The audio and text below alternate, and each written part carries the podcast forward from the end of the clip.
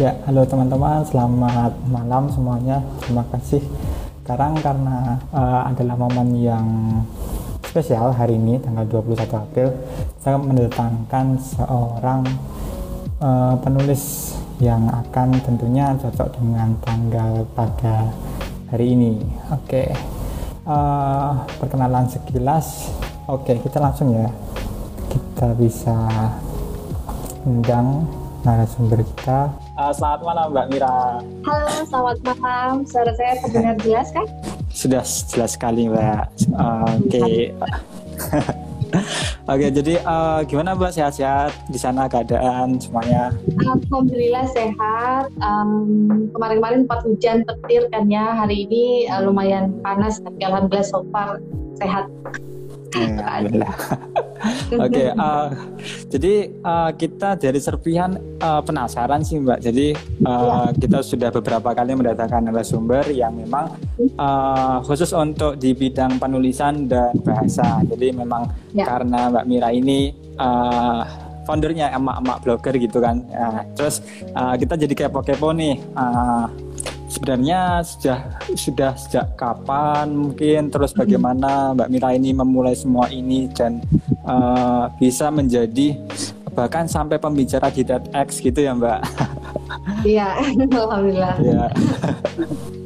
Oke, okay, uh, eh, mungkin bisa cerita-cerita sedikit Mbak, mungkin uh, emak-emak blogger itu apa, terus mulainya tuh kapan gitu? Oke, okay, terima kasih sebelumnya buat uh, Serpihan yang sudah mengundang aku di live Instagram uh, hari ini. Sebelumnya juga aku mau ucapin selamat Hari Kartini untuk semua perempuan di Indonesia khususnya. Semoga uh, daya juang Kartini terus melekat di hati kita, di jiwa kita sehingga kita sebagai perempuan bisa terus berkarya, berdaya dan bisa uh, meneruskan cita-cita harapan bangsa tentunya ya. Oke, okay. uh, bicara komunitas kumpulan ma blogger, jadi sebetulnya ini didirikan uh, 18 Januari tahun 2012 gitu. Jadi saat itu memang karena uh, 2008 aku sempat uh, ngeblog, kemudian blognya sempat vakum. Akhirnya di 2012 itu um, punya keinginan untuk aku pengen ngeblog lagi nih gitu kan ya, tapi sama siapa? Karena kan beberapa teman juga udah yang aku tahu udah nggak aktif ya udah deh iseng akhirnya dibikin di grup Facebook itu kumpulan ma blogger dan alhamdulillah dalam sehari itu kumpul 100 teman-teman blogger perempuan dan uh, akhirnya ya terus sampai sekarang bertambah dan tersebar di seluruh Indonesia itu man. Hmm, Oke. Okay. Nah untuk platform pertama kali menulis tuh di mana mbak untuk bloggingnya ini? Oke, okay, karena kalau di kumpulan mak blogger itu memang wajibnya memiliki blog ya. Jadi teman-teman yang gabung bersama kami itu uh, syaratnya harus memiliki blog. Platformnya itu bebas mau di uh, blogspot, mau di WordPress gitu kan. Kalau dulu kan ada uh, apa multiple ya, tapi udah nggak ada kan ya. Tapi yeah. memang syaratnya harus memiliki blog pribadi dan bukan blog uh, platform media online gitu. Oh, ya. dan untuk blognya Mbak Mira ini yang mirasahid.com ini ya Mbak? Iya betul. Oh itu sudah sejak 2008 berarti ya?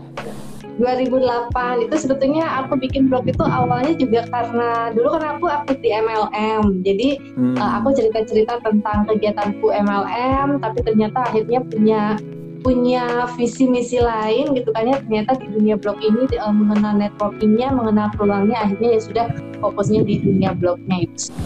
Oh untuk uh, topik secara umum yang dibahas itu hingga sekarang tentang apa ya Mbak kalau boleh diceritakan? Oke, okay, kalau di blog Mira Sahid itu topiknya sebetulnya awalnya itu aku concern ke parenting ya, karena kan saat itu anakku masih kecil. Sekarang kan anakku udah SMA dan SMP, masih ada parenting tapi ke uh, apa tim ya remaja, tapi nggak banyak. Cuman sekarang lebih kepada women empowernya, karena di situ juga aku um, apa ibaratnya menyisipkan cerita-cerita tentang perempuan khususnya ibu tunggal ya kalau ngeliat kan banyak tulisanku tentang ibu tunggal gitu ya, baik betul. secara pengalaman pribadi maupun ya memang uh, cerita-cerita dari teman-teman ibu tunggal lainnya jadi memang sekarang concernnya ke woman empower Hmm. Oke okay sih sebenarnya memang uh, saya lihat-lihat juga uh, pada parenting terus sama juga self healing mental awareness gitu juga ya mbak? Iya betul. Itu juga ada. Oke hmm, oke okay, okay. jadi uh, apa ya? Terakhir uh, live IG terakhir saya itu dengan Mas Aji ya. Jadi uh, CEO Rumah Kepemimpinan juga sempat membahas tentang mental awareness ini sih, Mbak. Jadi oh, kadang oh, okay. sa seakan itu karena banyaknya tulisan dan konten di dunia maya tentang uh, mental health sekarang uh, semuanya sangat trending untuk istilah-istilah seperti mungkin sekarang quarter life crisis, terus self love, terus yeah uh, berbagai hal yang sebenarnya mungkin kalau kalau dilihat zamannya uh, pas Mbak Mira mungkin mulai blogging belum terlalu banyak walaupun mungkin sudah ada gitu ya. Iya, iya. Hmm. Belum ada kalau kalau self self healing, self love itu udah ada tapi mungkin tidak tidak booming seperti saat ini ya. Karena memang kan hmm. menurut riset yang aku baca juga uh, mental health isu mental health ini kan muncul juga sejak era pandemi ya sebelum uh, pandemi dan ditambah lagi se apa pandemi dan itu semakin membuat orang-orang kayaknya isu mental health ini terus digalakan karena ya pada kenyataannya banyak orang-orang yang memang uh, di luar uh, apa ibaratnya di luar uh, kemampuannya untuk mengontrol dirinya banyak yang upset banyak yang uh, tidak bisa mengolah emosi dan rasanya dengan baik. Hmm, betul sekali. Nah, uh, sebagai orang yang concern di dalam bidang itu nih, Mbak, uh, berarti kan ya. Mbak Mira memutuskan untuk menuliskan uh, isi pikirannya dalam sebuah tulisan dan dalam sebuah blog dan berbagai hmm. macam sosial media gitu. Uh, sebenarnya ada jika bakal keinginan untuk menulis itu dari mana sih Mbak? Apakah memang dari kecil sudah dibiasakan menulis apa tiba-tiba ingin memaksa diri gitu? Sebetulnya kalau dari kecil kan aku senangnya tuh nari, ngedance, nggak hmm. bukan bakat bukan apa ya kita nggak ngomong bakat, bukan passionku tuh bukan menulis. Bahkan sampai ketika aku kuliah ngambil jurusan bahasa dan sastra Indonesia tuh aku belum menyadari kalau memang uh, menulis ini akan jadi passionku di kemudian hari gitu kan ya. Karena saat setelah kuliah selesai pun malah aku uh, mendapat kerjaan itu di dunia marketing komunikasi gitu loh. Sampai akhirnya ya sejak person di blog inilah menyadari bahwa oh iya uh, menulis itu ternyata bagian dari uh, healing ya sebetulnya buat aku ya. Uh, bagian dari apalagi sekarang di era digital menjadi rekam jejak tentunya. Ketika aku menuliskan berbagi hal gitu kan entah itu opini atau misalnya pengalaman pribadi di blog ya aku pikir mari kita fokus saja menulis gitu kan. Selain kegiatan lain tapi sepertinya menulis buat aku tuh udah, udah yang kayak kebutuhan melekat sekali dalam kehidupan sehari-hari. Adapun inspirasinya ya banyak hal, kadang dari pengalaman pribadi, tapi kalau pengalaman pribadi lebih banyaknya kadang aku tuliskan di jurnal harian karena aku punya buku, buku fisik gitu yang aku masih menulis dengan tangan itu. Nah itu aku gunakan untuk bener-bener uh, writing for healing aku gitu kan setiap hari uh, kesal, marah, senang, bahagia, rasa syukurnya aku tuliskan. Sementara di blog itu memang ada itu tadi ada edukasi yang ingin aku sampaikan ke banyak perempuan di luar sana bahwa ya memang kan kalau kita bicara perempuan juga uh, konon lebih rentan emosinya itu pada perempuan. Jadi ya ingin ingin mengajak semua perempuan bahwa ketika kita dalam kondisi tidak baik sebetulnya tidak apa-apa. Namun kita juga jangan diam karena ada banyak hal atau banyak tools yang bisa kita lakukan untuk merilis eh, perasaan-perasaan uh, tidak nyaman itu. Itu. Hmm. Oke, mungkin berarti uh, mulai menulis jurnal harian itu kapan, Mbak? Kalau nulis jurnal harian dari kecil, enggak kecil, dari SMP tuh ada diary kan ya. Oh, Tapi iya. ya itu ya cuman cuman nggak rutin banget lah gitu. Sampai akhirnya ya sejak ngeblog aku rutin ngeblog nulis hmm. di blog iya, nulis jurnal harian juga iya gitu. Oke. Okay. Nah, ada sebuah kayak apa ya? Uh, filosofi. Jadi saya pernah beberapa hari yang lalu melihat uh, sebuah kalimat gini. Jadi kalau orang itu uh, apa ya banyak pikiran atau overthinking, berarti uh, sebenarnya solusinya adalah untuk menulis. Tapi kalau hmm. orang itu underthinking, uh, bingung mau ngapain, itu solusinya ya. adalah membaca. Nah, mm. jadi sebenarnya kan membaca dan menulis ini uh, tidak bisa dipisahkan ya, Mbak. Jadi mm. untuk menulis itu harus harus sering membaca untuk karena ya kosakatanya juga dari apa yang kita baca. Nah, Betul. kalau dari Mbak Mira sendiri, bagaimana uh, apa ya perjalanan menulisnya ini? Apakah pernah membaca sesuatu yang life changing atau mungkin sampai sekarang uh, merupakan prinsip untuk membaca uh, berapa buku mungkin gitu? Kalau membaca sebetulnya aku sekarang tidak menargetkan dulu iya gitu kan ya uh, harus membaca minimal seminggu itu tiga buku atau empat buku gitu. Kalau sekarang kayak ya udahlah aku uh, aku akan tetap membaca uh, tapi tidak tidak memaksakan harus berapa buku gitu. Karena aku sekarang lebih pengen menikmati setiap bacaan tuh dengan dengan sungguh-sungguh gitu loh. Nggak cuma ya baca setiap hari setiap halaman kayak nggak kayak gitu. Dan memang buku-buku bacaan aku tuh lebih lebih kepada bacaan yang uh, self development ya pengembangan hmm. diri gitu kan ya inspirasi terus uh, cerita-cerita kehidupan. Jadi buku-buku aku juga lebih kepada banyaknya pengembangan diri. Dan akhirnya itu kan jadi refleksi buat aku tuh. Dari refleksi itulah dari ikro itulah aku membaca itu sampai akhirnya aku punya oke okay, kayaknya aku bisa menulis sesuatu hal yang memang uh, aku rasakan atau aku pikirkan melalui blog aku gitu kan ya. Uh, ya jadi uh, sebetulnya benar sekali uh, membaca dan menulis itu adalah kegiatan yang tidak bisa dilepaskan tapi jangan sampai membaca juga malah uh, apa ibaratnya membuat kalau pribadi aku nggak mau nggak mau terkesan buru-buru aja bacanya. Jadi pengen bener-bener dimaknai setiap halamannya. Betul, oke oke. Mungkin uh, jadi mungkin bisa adakah mbak buku-buku yang mungkin bisa disebutkan atau judulnya atau penulisnya yang favorit nih yang kira-kira uh, kita sebenarnya membaca ini karena uh, seperti ini gitu. Mm-hmm. Kalau buat tipikal aku yang memang mesin kecerdasannya itu lebih banyak rasa ya, jadi pasti aku ngambilnya itu bahasa-bahasa yang memang sangat uh, mudah aku uh, serap gitu kan ya yang bisa aku pahami dengan sangat mudah. Tapi memang buku-buku motivasi, buku-buku pengembangan diri itu aku suka banget. Uh, tulisan tulis uh, tulisan dari buku Richard Carlson itu aku punya serialnya gitu kan. Selebihnya penulis-penulis baru juga aku ikutin sekarang kayak maksudnya Mas Aji uh, Santoso, Kang Maman aku suka gitu kan ya. Kemudian pokoknya yang memang tulisan-tulisan tulisan-tulisannya itu yang relate dengan kehidupan sehari-hari yang ringan namun syarat makna. Tuh. Aku enggak tapi aku tidak terlalu suka novel ya karena buat aku kadang novel itu kan postnya itu banyak banget ya luar biasa lah penulis penulis novel itu ya tapi buat aku pribadi juga kadang kalau menulis novel itu jadi akunya capek ya membaca novel novel itu akunya capek jadi lebih senang dengan cerita-cerita chicken soup gitu-gitu lah yang memang hmm. sangat relate dengan kehidupan oke okay. uh, berarti uh, buku-buku yang kayak uh, Carnegie juga gitu mbak atau Daniel Kahneman yang uh, apalagi ya yang buku-buku yang lebih terkenal tuh. Uh, kalau buku yang uh, seperti How to Win Friends and Influence People How to ya yeah, How to Win uh, friend eh ini ya? How to Win Friends and Influence People ya mbak? Pernah baca mbak? Uh, aku pernah sekilas baca bukunya tapi aku belum sempat punya bukunya. Nanti mungkin aku cari ya kayaknya itu menarik juga nih ya, jadi uh, sebenarnya uh, kalau kalau membaca buku-buku ini uh, bisa dikatakan mulai kecilkah atau dipaksakan juga mbak?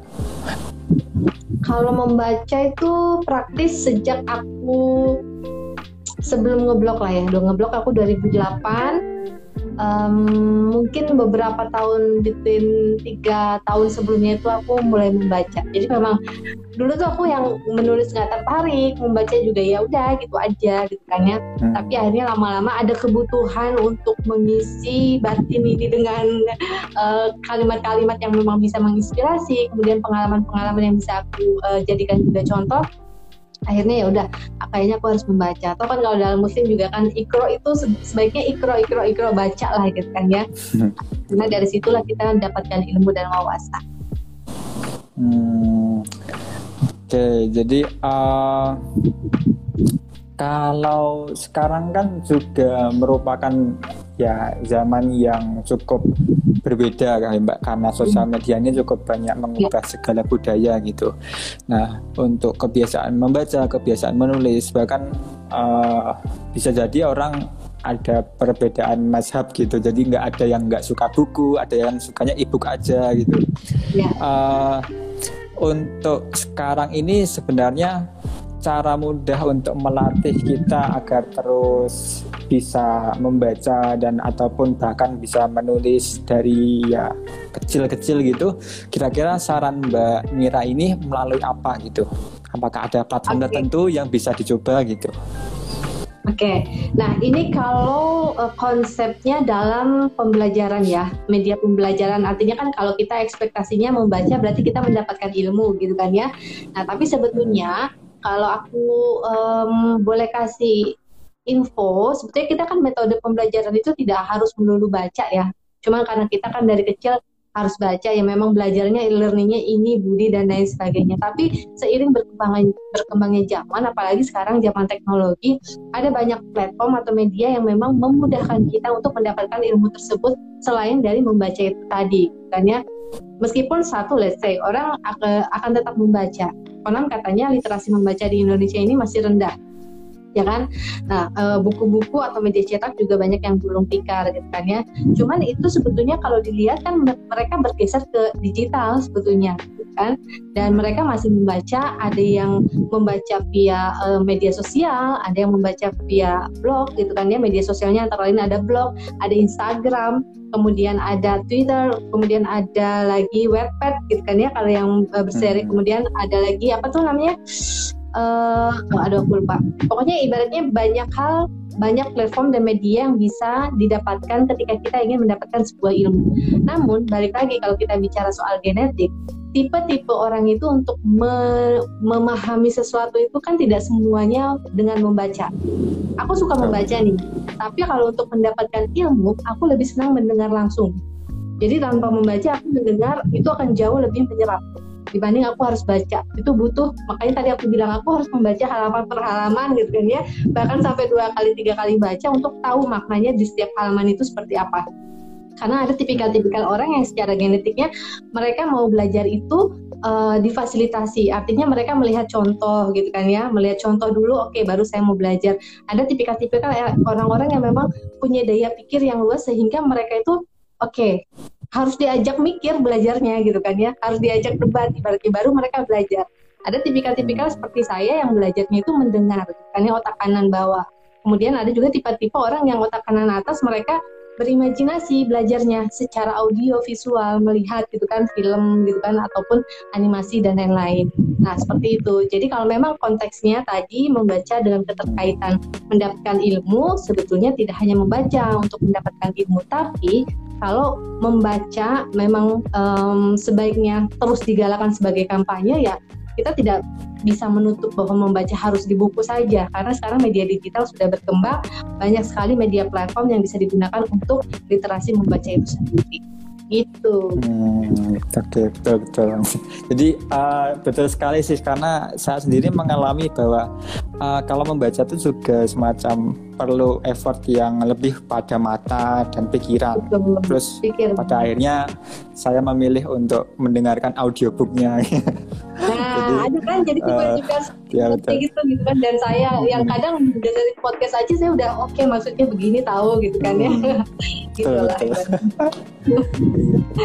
Sekarang uh, memang memang banyak sekali sih kadang uh, cuman uh, mungkin yang lebih menyulitkan ya daripada kita bagaimana sih bisa membaca atau bisa mem, uh, mempelajari suatu hal yang baru. Itu mungkin uh, topik apa yang seharusnya kita pelajari lebih dahulu gitu. Semacam uh, kalau kita lagi memulai untuk belajar gini mungkin suatu hal yang kita belum pernah ketahui. Nah kadang kebanyakan orang malah cukup banyak yang bertanya sebenarnya apa sih yang perlu kita pelajari terlebih dahulu? gitu.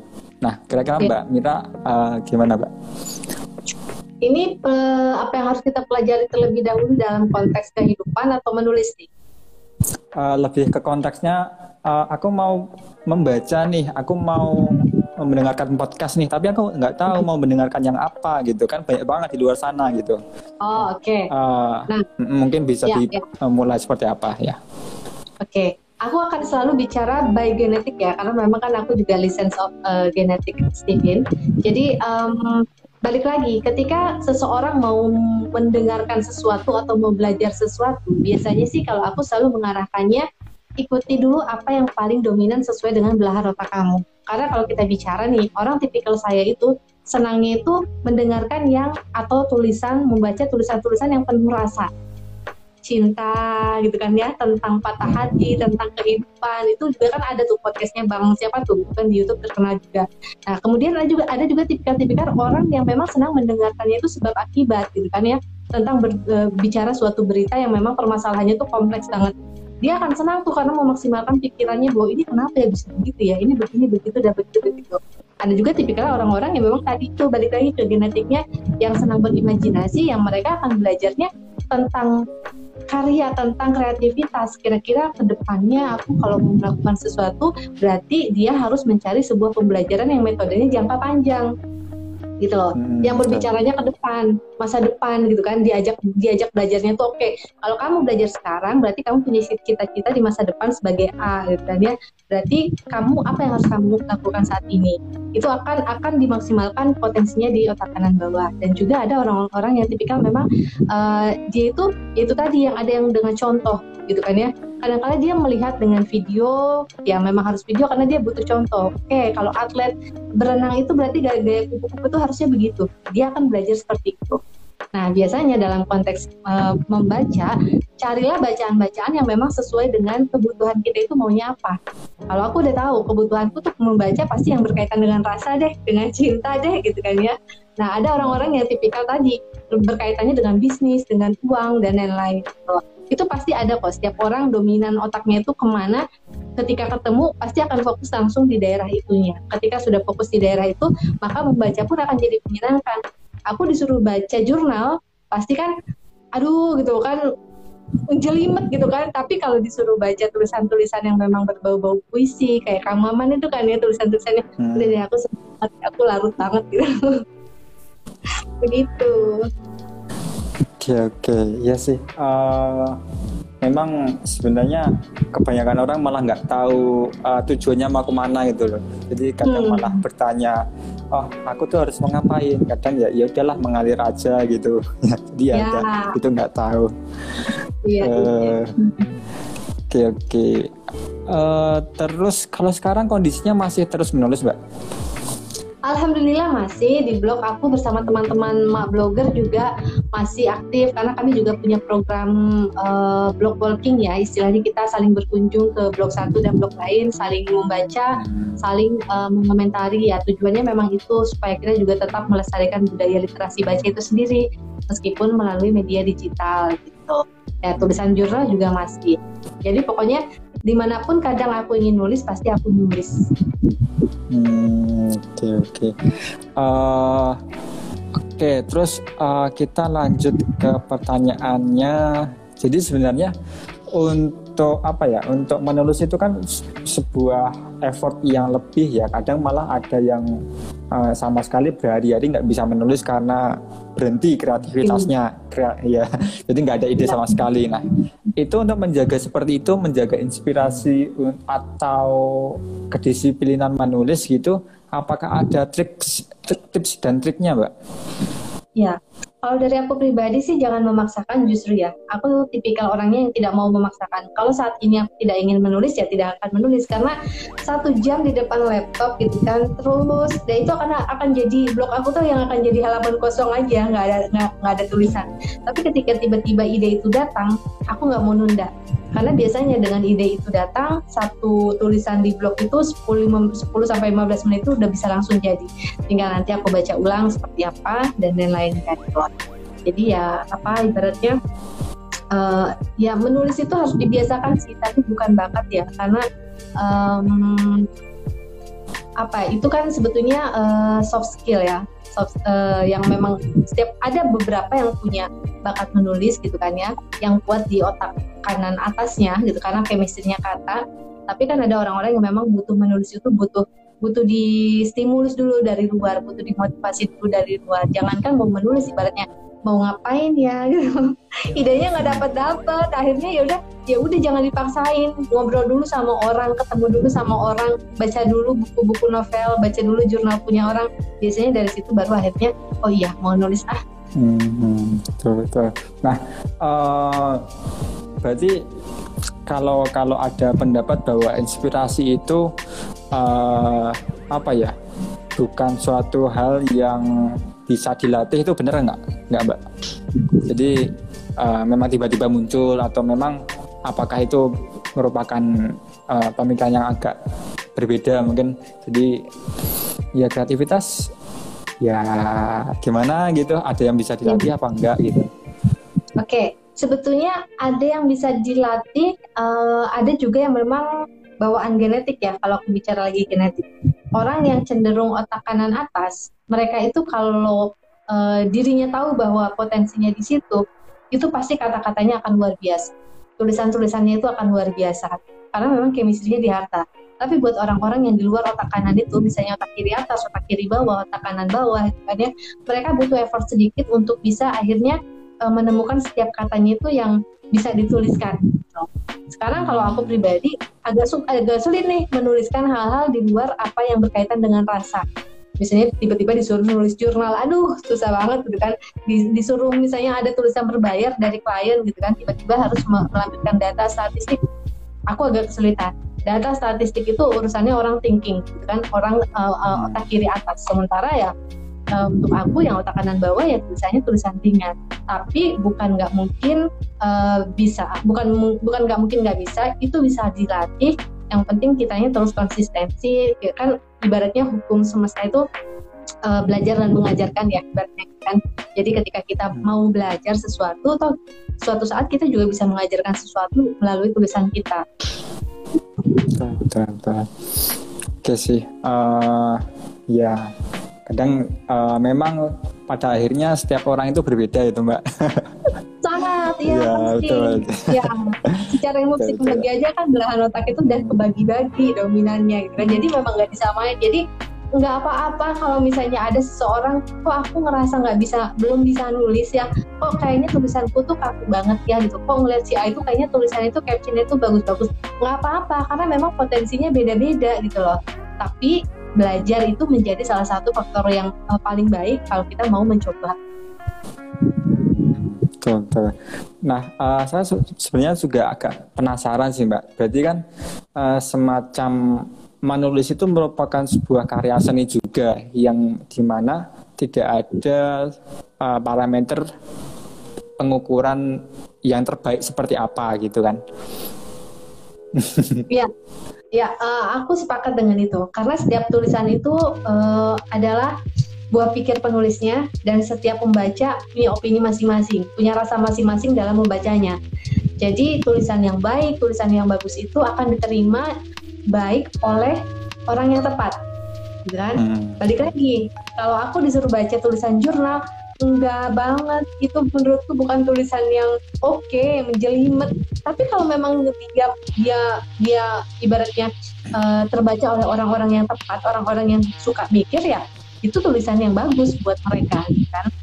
Kayak gitu hmm. sih betul, Uh, Oke okay sih Mbak, sebenarnya sudah cukup banyak uh, bahasan yang kita obrolkan. Mungkin uh, kalau kalau saja uh, ada ada. Jadi sebenarnya saya mau lebih bertanya pada pembelajaran hidup apa sih yang tentang menulis, membaca dan belajar yang Mbak Mira ingin sampaikan ke generasi anak muda zaman sekarang gitu.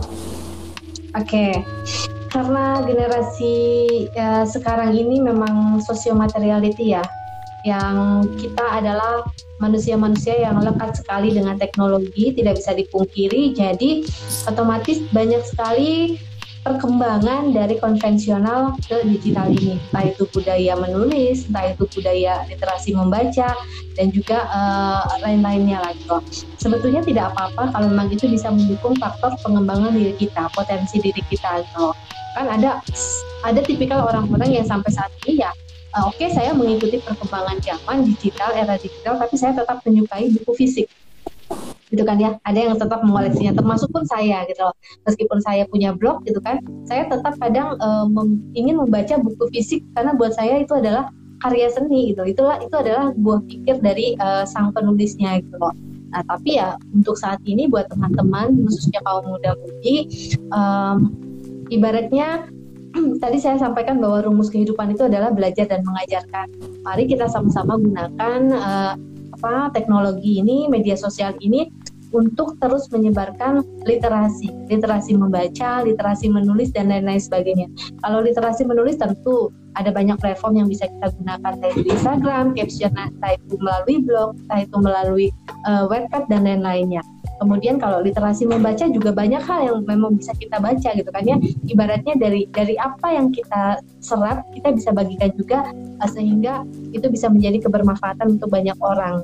Yang penting jadikan uh, teknologi ini media digital ini sebagai ajang kita untuk menaikkan diri kita atau istilahnya scale up lah ya. Scale up diri kita untuk sesuatu yang lebih baik lagi. Bukan mundur bukan di zona nyaman pun tidak gitu kan ya. Tapi uh, tinggalkanlah sesuatu yang berarti di media sosial ini.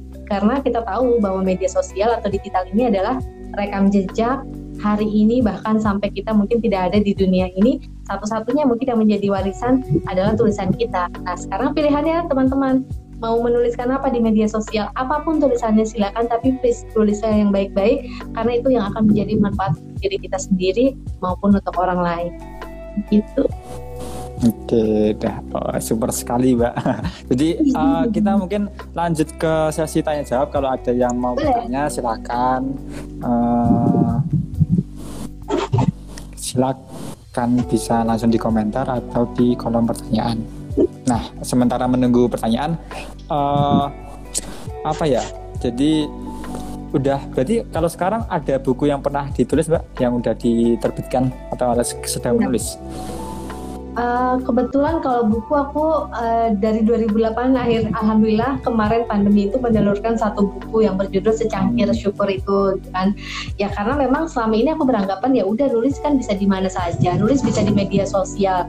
Tapi setelah aku pikir-pikir oh ya memiliki buku fisik itu menjadi menjadi apa ya kesenangan sendiri kebahagiaan sendiri buat aku gitu loh. Jadi ya akhirnya kemarin alhamdulillah atas izin Allah juga dibantu teman-teman lahirlah buku secangkir syukur. Hmm, dan itu uh, menargetkan pembacaan seperti apa sih mbak?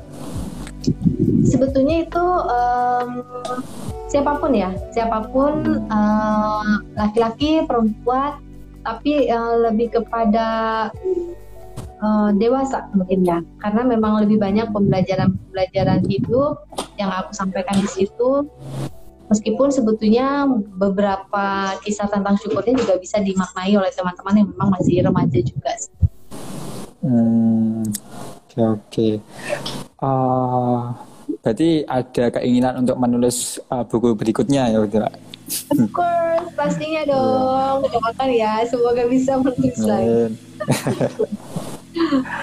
Oke, uh, teman-teman kalau ada yang mau bertanya untuk teman-teman yang baru join juga silakan bertanya.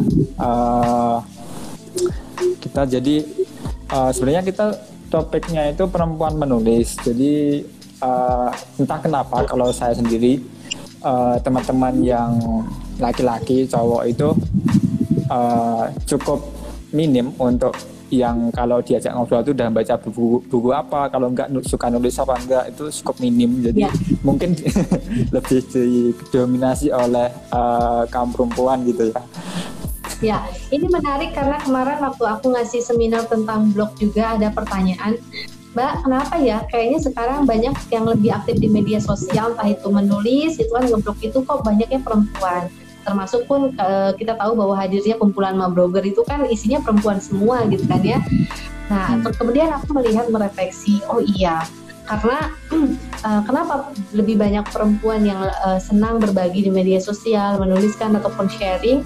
Satu, karena perempuan itu secara genetiknya kan mereka punya keinginan untuk saling apa ya, ibaratnya mereka tuh nggak sendiri gitu loh. Entah itu dalam hal berbagi ataupun mereka mendapatkan sebuah stimulus motivasi. Gitu Jadi gennya itu ya ibaratnya kayak ibaratnya let's gini, uh, arisan kan selalu ingin kumpul-kumpul kan kalau perempuan untuk saling saling ngobrol. Nah, itu pun berlaku di uh, di, di media sosial itu gitu. Jadi eh, komunitas-komunitas uh, yang memang bisa memberdayakan perempuan itu juga bisa membuat perempuan itu lebih aktif lagi, lebih produktif lagi, menemukan hobi-hobi baru termasuk itu tadi menulis itu tadi yang tadinya mungkin hmm. saya nggak bisa pandai menulis gitu kan saya nggak jago ngomong tapi karena disupport oleh komunitas yang ada akhirnya mereka uh, apa ibaratnya mau tampil, mau mencoba. Dan lagi perempuan kan gennya itu uh, saling kolaborasi ya, saling memengaruhi. Jadi ketika mereka oh ya ayo yuk yuk gabung yuk. Oh iya ya selama itu positif ya mudah sekali membuat perempuan untuk berbicara ibaratnya gitu kan. Apalagi untuk menulis gitu loh. Keingin tahuannya sangat besar kemudian keingin mencobanya itu semakin besar. Dan ya mungkin kalau kita lihat teknologi ini sebagai media pembelajaran untuk mereka dan bisa membuat mereka menjadi lebih baik kenapa enggak? Betul. Jadi uh, platform untuk ngerumpi luas sekali ya. Gara-gara online ini banyak sekali tempat itu ya Mbak.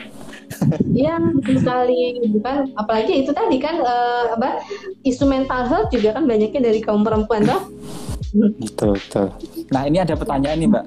Uh, ya. Kalau kita lebih suka mendapat ilmu dengan cara selain membaca itu nggak apa-apa. Mungkin bisa Mbak Mira jawab. Oke okay, Mbak Syifarin um, selain kita ingin mendapat ilmu dengan cara selain membaca boleh ya boleh banget nggak apa-apa. Seperti tadi saya bilang kan bahwa genetik setiap orang itu dalam menerima sebuah informasi atau menghirup sebuah ilmu itu akan berbeda-beda gitu kan ya ada tipikal orang-orang yang otak kanan atas otak kanan atas itu bisa membaca berlembar-lembar buku karena kemisinya tuh kata. Mudah buat dia menuliskan kata ataupun menyerap kata. Tapi ada orang tipikal-tipikal yang seperti uh, aku yang memang cara belajarnya itu pengen mendengar gitu loh. Akhirnya apa? Ikut seminar ikut uh, training gitu kan webinar-webinar. Aku senang sekali tuh mendengarkan podcast dan lain-lain. Jadi nggak apa-apa. Temukan uh, yang paling gue banget itu apa mbak Syifa dia kalau memang senang mendengar manfaatkan di situ. Senang diajak mikir maka carilah uh, apa komunitas atau memang yang uh, memaksimalkan kita itu untuk melatih daya kreativitas kita melalui pikiran kita. Kayak gitu jadi oke okay nggak apa-apa. Mm-hmm, gitu ya Mbak Siva. Uh, Oke, okay, adakah yang mau bertanya lagi? Kalau enggak kita mungkin cukupkan ya Mbak. Uh, kita nunggu sebentar lagi. Uh, jadi ya gitu sih Mbak. Jadi uh, mungkin uh, perkenalan apa ya telat jadi uh, serpian ini karena sebenarnya uh, kita mulai karena memang uh, pada kebutuhan banyaknya konten di sosial media banyaknya caption-caption tulisan-tulisan bahkan uh, kalau nggak salah setiap harinya itu ada 750 eh tujuh setengah juta blog post setiap harinya gitu jadi hmm. uh, kebutuhannya orang itu sekarang mulai meningkat untuk menulis terus banyaknya video dan lain-lain. Jadi kami ingin mengedukasikan bagaimana menulis yang baik dan benar terutama untuk bahasa Indonesia dan bahasa Inggris gitu. Ya. Keren keren. Pokoknya support terus lah untuk literasi menulis ini. Hmm. Oke, okay, seperti sepertinya tidak ada yang ingin bertanya lagi. Jadi uh, gitu aja Mbak untuk malam ini. Terima kasih sekali atas waktunya gitu. Iya, baik terima kasih sekali lagi buat Serpian yang sudah mengundang saya di live Instagram kali ini. Pokoknya semoga terus mendebarkan manfaat dan terus mensupport literasi membaca menulis di Indonesia ini supaya banyak orang-orang semakin cerdas dan berdaya. Sekali lagi terima kasih ya. Mohon pamit. Assalamualaikum warahmatullahi wabarakatuh. Waalaikumsalam warahmatullahi wabarakatuh. Thank you.